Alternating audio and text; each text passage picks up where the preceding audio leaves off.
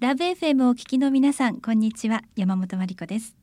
毎月第3第4土曜日のお昼1時からお送りする JAL 九州歴史ロマン街道。九州各地の歴史と現在そして未来へつながるお話をゲストの方をお迎えして伺っていきます。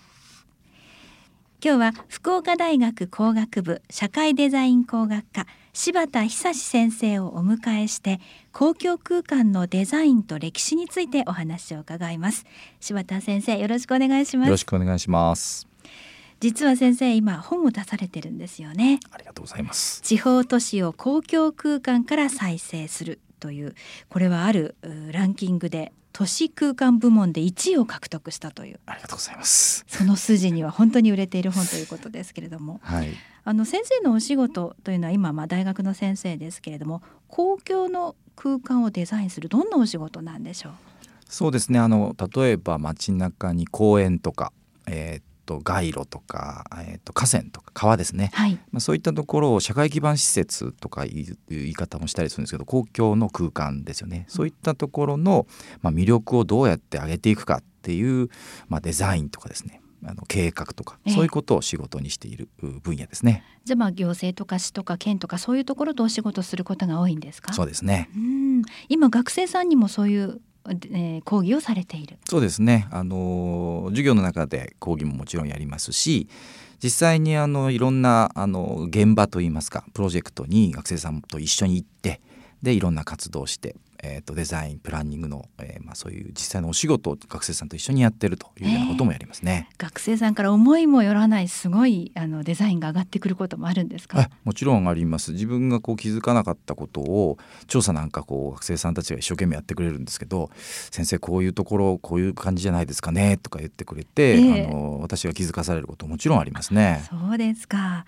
例えばまあ身近にある九州の中で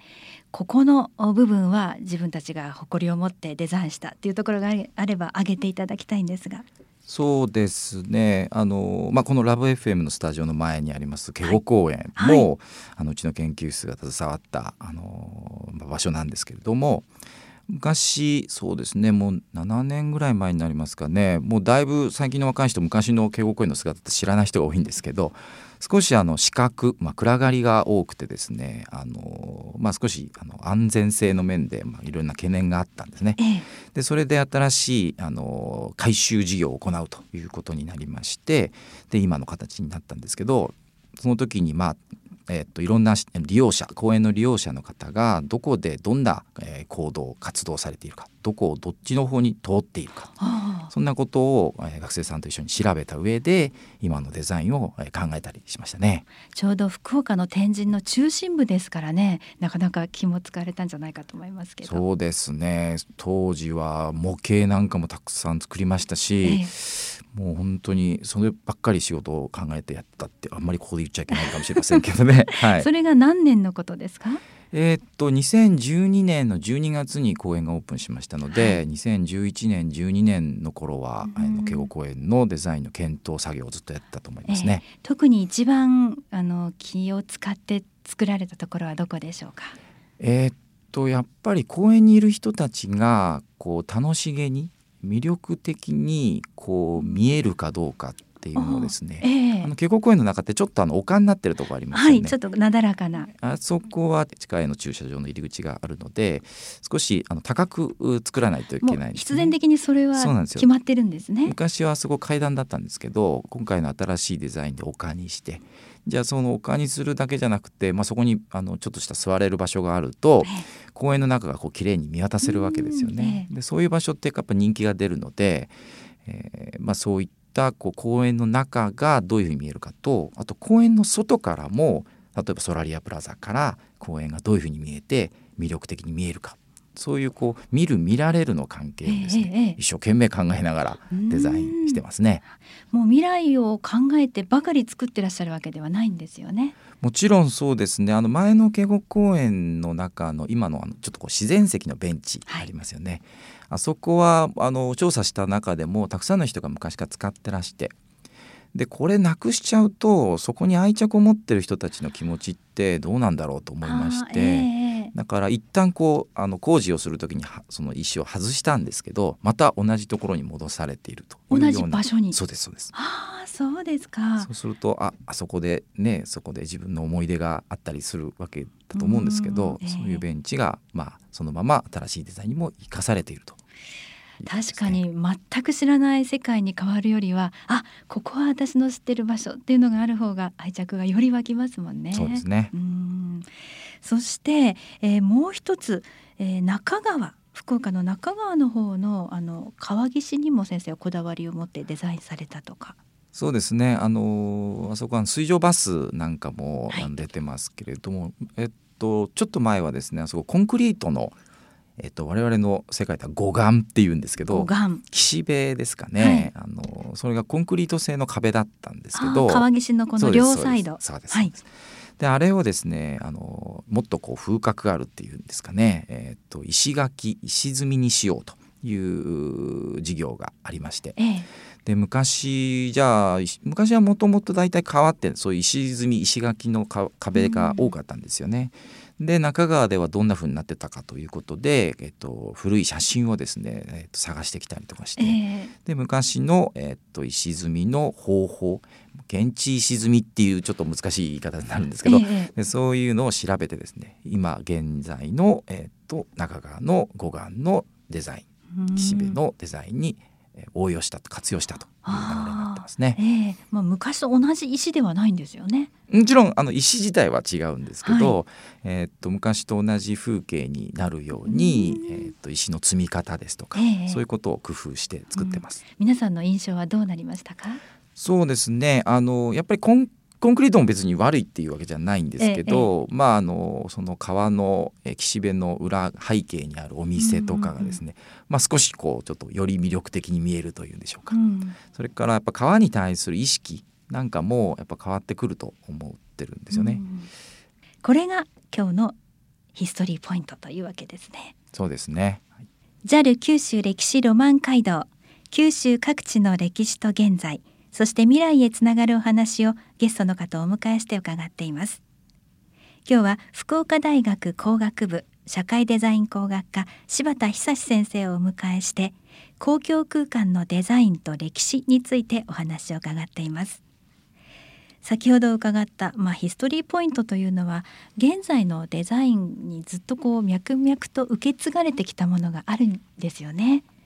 そうですね。えあの私はこの歴史の面白さっていうんですかねは2つあると思っていて一つはやっぱりこう昔どどういうことがあったんだろうっていうこう皆さんが知らないあの史実っていうこうはい。歴史の史に、あのじ事実の実ですね。でその史実を発見して、えーっと知るっていうまあ面白さうん。もがもう一つあると思うんですけどもう一つはそういった史実を今の時代にどう解釈して応用していくかでそれがあの面白くてですね、ええ。で私は特に公共空間のデザインを専門にしてますのでその後者の方ですね、うん。温故知新っていう言葉がありますけど、はい。特に公共空間っていうのは長く人に愛されていかないといけないっていう、まあうん、宿命みたいなものがありますので、ええ。歴史を調べて歴史に版を取って、えー、と今後のデザインを考えていくっていうことはよくやりますうね。ん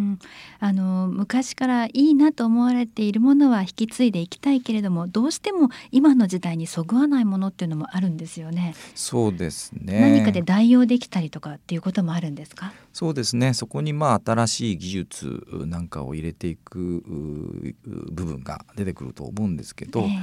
だから難しいところは歴史をどう生かしつつまた新しいデザインを、えー、と取り入れていくかっていうところが、まあ、大変なところでもあり、ええまあ、勉強のしがいがあるというか、うやりがいがあるところかなと思いますね。ですね。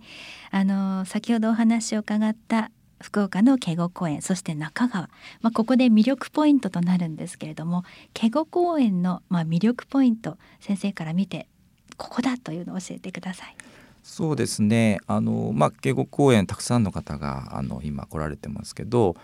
えっと、ここ公園を作る時に警護公園の中と先ほど申しましたけど、はい。み見る見られる関係を作ったんですけど公共空間のデザインがよりこう周りにですねいいい影響を及ぼす波及効果を引き起こすような、まあ、デザインっていうのがとても重要だと思ってるんですね。ええ。で警護公園って新しくデザインされた後にあのソラリアプラザの、えー、と1階から6階までがガラス張りになりましたよね。ええ。あれはあの完全に警護公園の事業がきっかけになって、えー、と新しくなったんですね。ああそうですか。警護公園側にあのソラリアプラザの、えー中警護公園の横のビルでビすけどええそこの、えーっと公園側の、えー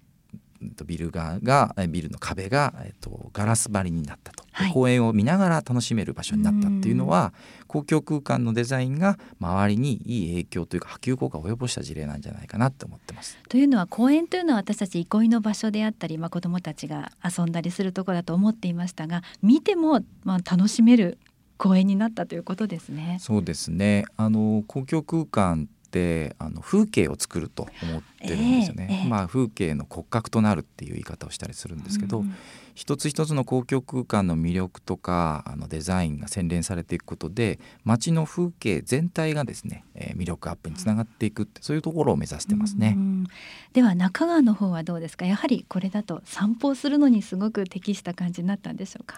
そうですね。あのやっぱり水辺ってですね人はやっぱりすごくこう好きなんですよね。あ落ち着きが求められますよね。そうですね。風を感じたり、えーっとこう水の流れの動きを感じたり、でそういうところを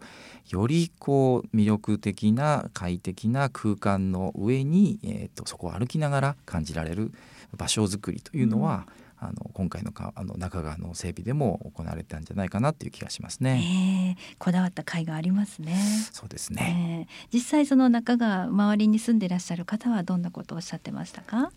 それこそうちの研究室の学生さんたちとあの工事が終わった後にですね、はいあのインタビュー調査みたいなことをやったんですね。はい。でやっぱり前よりきろあの綺麗になったとかですね、天神と中須川端を、まあ、つなぐ川っていうか、うん間にある川ですので、えーそこをが綺麗になったことはその2つのエリアさっきの言ったか波及効果につながるんじゃないかとか、うんそういったような意見もありましたね。ええそれがやはり未来につながっていくんですね。これから街をどうやっていこうかという人々の意識にも関わってきますもんね。そうですね、うん昔の中川の風景を戻すことでこれからの未来の福岡の、まあ、デザインが、まあ、作られていく長く愛されていく、うんまあ、そんな風になればいいなと思ってますね。先生の頭の中には未来図も描かれてるんですか？まあそんな大それたことは言いませんけど まあ少しはですねこうなったらいいなっていうことは考えながらデザインはやってるつもりですあね。あ。そうですね、えーその先生が書かれた地方都市を公共空間から再生する。公共の空間がどれだけ私たちに大切なものかっていうのもこれでわかりますし作られている人のあの思いというかやはりあの一生懸命な努力っていうのもこの本からわかりますのでぜひ皆さんも読んでみてください。よろしくお願いします。JAL 九州歴史ロマン街道九州各地の歴史と現在そして未来へつながるお話をゲストの方をお迎えして伺っています今日は福岡大学工学部社会デザイン工学科柴田久志先生をお迎えして公共空間のデザインと歴史についてお話を伺いました。公共の空間って大学の先生が関わってるんだなって初めて知りました。ああやっぱりそうですよね。うんどんな風に思われてるんでしょうね皆さんはあの例えばこのラブ FM があるスタジオのあのソラリアプラザっておしゃれなビルはい。とか、まあ、福岡にもとてもあのおしゃれなお店とかインテリアとかですね、ええ。そういうのってこう皆さんよくご存知ですよね、はい。イメージもいいと思うんですけど公園とか道路とか、うん。そういう川とかはい。まあ普通にあって、えーまあ当然というか、ええあんまり気にされてることないんじゃないかと思うんですよ。確かに気づけばそこにあるというかそうねずっと生活の場ですよね。そうですよねでもそういった公共空間のデザイン魅力アップをですね一生懸命考える人たちがいてでそういうお仕事があるってことをまずあの知っていただきたいなって思うんですよね。はい。で知ってもらった上であれなんでここってこんな人がいるんだろうとか快適なんだろうとかそういうふうにまあ考えながら公共空間を使ってもらえると、まあ、こういう、まあ、我々みたいな専門家とかやってる学生さんたちではちょっと嬉しいなっていうふうには思いますね。そうですね。いや今日本当に初めて知ったことがたくさんありますが、公共の空間だからこそこういう制約がある、またこういう広がりがあるというのは先生どんなとこなんでしょうか？やっぱりですねあの多くの人に使っていただければいけませんので使うということですね。えーあのまあいろんな人が使えるように作っていかないといけないので、まあ、それはそれで本当大変なんですけど、うんえまあでもやっぱり多くの人が、えー楽しくう快適だと思えるう場所づくりっていうのはやっぱりあってですね。えうん。でそれをいろんな調査とか、まあ、検討だとか、まあ、もうデザインのいろんな作業とかそういうようなことを繰り返し繰り返しやりながらうん。今の場所を、まあ、敬語公園もそうですけど、ええ。作られてるので、うん